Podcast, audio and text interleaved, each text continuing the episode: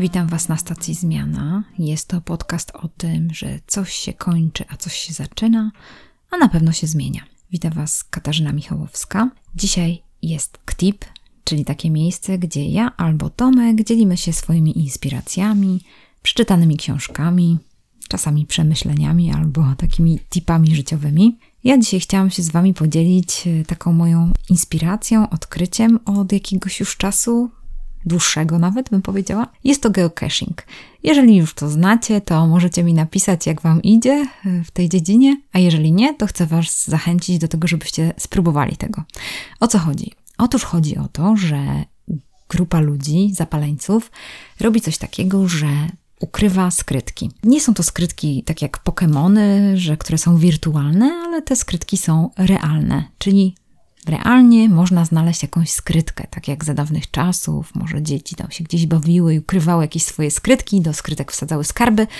Tak tutaj jest to już taka globalna zabawa, nazywa się geocachingiem. Zabawa zaczęła się w 2000 roku wraz z odkodowaniem zakłócanego wcześniej sygnału wysyłanego przez satelity do odbiorników GPS i jeden Amerykanin po prostu ukrył w lesie wiadro, podał współrzędne tego wiadra i później uczestnicy, jakoś ludzie, którzy znajdowali to, byli w takiej małej grupie dyskusyjnej i tam cieszyli się, kiedy mogli znaleźć to wiadro wypełnione różnymi przedmiotami. I później ten pomysł się rozwinął. Powstało kilka takich dużych grup. Jedna to jest geocaching.com, jest Navicache i TerraCache. To są takie trzy grupy miejsc, gdzie jest dużo, gdzie jest duża społeczność wokół tego i ludzie po prostu ukrywają skrzynki, które są realne, podają na miarę GPS i można te skrzynki znaleźć. Jak to zrobić? Otóż wystarczy ściągnąć na swój telefon y, taką aplikację, która się nazywa Geocaching, bo ja akurat nie korzystam, więc o niej będę mówiła. I jest wersja bezpłatna, która umożliwia znajdowanie jakiejś tam liczby skrzynek. Jest też wersja płatna, która ma tam kilka udogodnień, daje możliwość robienia tras, a y, ja używam wersji bezpłatnej, już znalazłam ponad 100 cache'y E, przeróż, przeróżnych miejscach i to jest naprawdę ciekawe, słuchajcie, bo ludzie mają tak niesamowite pomysły, żeby ukryć te skrzynki. Są duże skrzynki, czasami są malutkie, bo na przykład są w jakimś ruchliwym miejscu, są na przykład malutkimi, tak jak rureczka, takimi keszami, które na przykład są gdzieś y, przyczepione pod ławeczką, musicie gdzieś tam się zgiąć. Są, y, są takie kesze, które imitują mm, nawet drewno i na przykład wydaje wam się, że widzicie drzewo, a nagle okazuje się, że tam w tym drzewie ukryty jest cache. I wygląda to w taki sposób, że znajdujecie go realnie, tego cache'a, tą skrzyneczkę. Na przykład jedno z, z takich miejsc było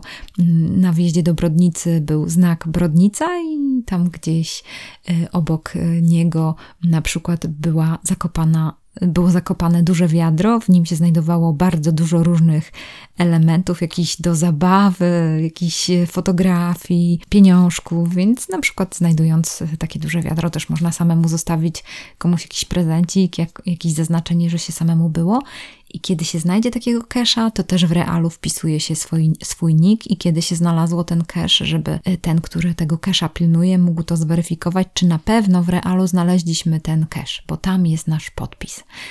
Osoba, która zakłada taką skrzynkę, musi dbać o nią, musi sprawdzać, czy ona nadal istnieje, czy ludzie ją znajdują, czy nie, czy nikt jej nie popsuł, bo czasami się zdarza, że dzieci jakieś znajdą to i wyrzucą gdzieś w krzaczory i później już nie można tego znaleźć.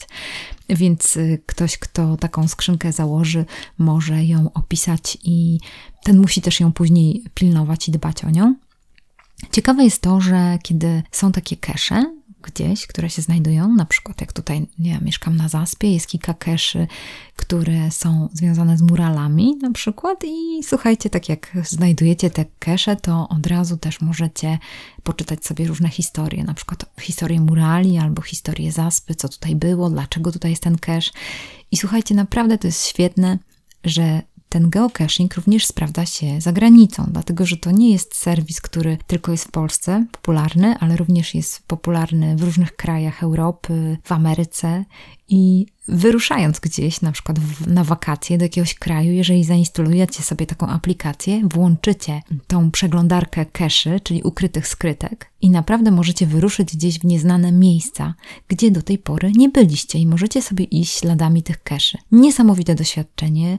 Czasami się wejdzie w jakieś krzaki, czasami się gdzieś trzeba wspiąć, czasami gdzieś tam zajrzeć, ubrudzić się i naprawdę jest to fascynujące, więc Zachęcam Was do takiej przygody z przyjaciółmi, przygody z dziećmi, przygody z dziadkami, obojętnie w jakim jesteście wieku. Geocaching jest dla Was, tak uważam. No jest czymś niesamowitym, bo powiem szczerze, że czasami wymaga dużo cierpliwości i wiecie, że gdzieś tam w jakimś obrębie jest ten cache schowany i musicie troszeczkę się nagłowić, naschylać, zastanowić się, gdzie to jest, ale kiedy go znajdziecie, to naprawdę macie taką super satysfakcję, że to się zdarzyło. Jedną z rzeczy też tak, z takich ciekawych cache'y, które znalazłam, cache, który jest na przykład na sołtku, ale jest tylko dostępny z wody.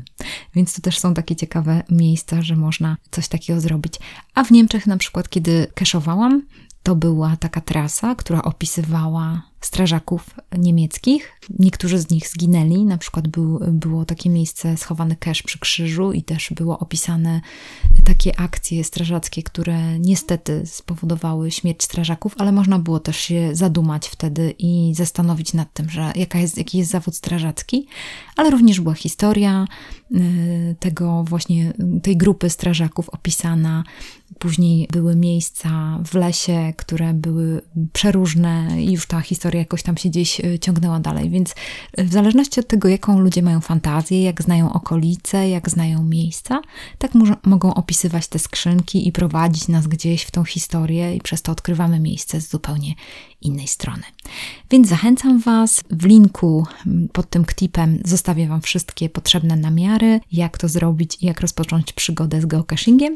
Jeżeli ktoś z Was się zachęci, y, zachęcam Was, pamiętajcie, bądźcie wytrwali, nie, nie zniechęcajcie się bo do geocachingu trzeba troszkę cierpliwości i trzeba też troszeczkę nabrać umiejętności, bo dopiero tam gdzieś po którymś cache'u wiecie jak, jak te cache wyglądają i mniej więcej jak trzeba szukać, jakie podpowiedzi co oznaczają, ale spokojnie da radę to też wykminić i naprawdę fajnie się bawić. Więc zachęcam Was dla mnie to jest naprawdę super zabawa i zawsze mam satysfakcję, kiedy znajdę jakiegoś cache'a, więc chciałam się z Wami tym podzielić dobrych wakacji, dobrego keszowania i fajnych przygód w geocachingu. Dzięki bardzo. Do usłyszenia.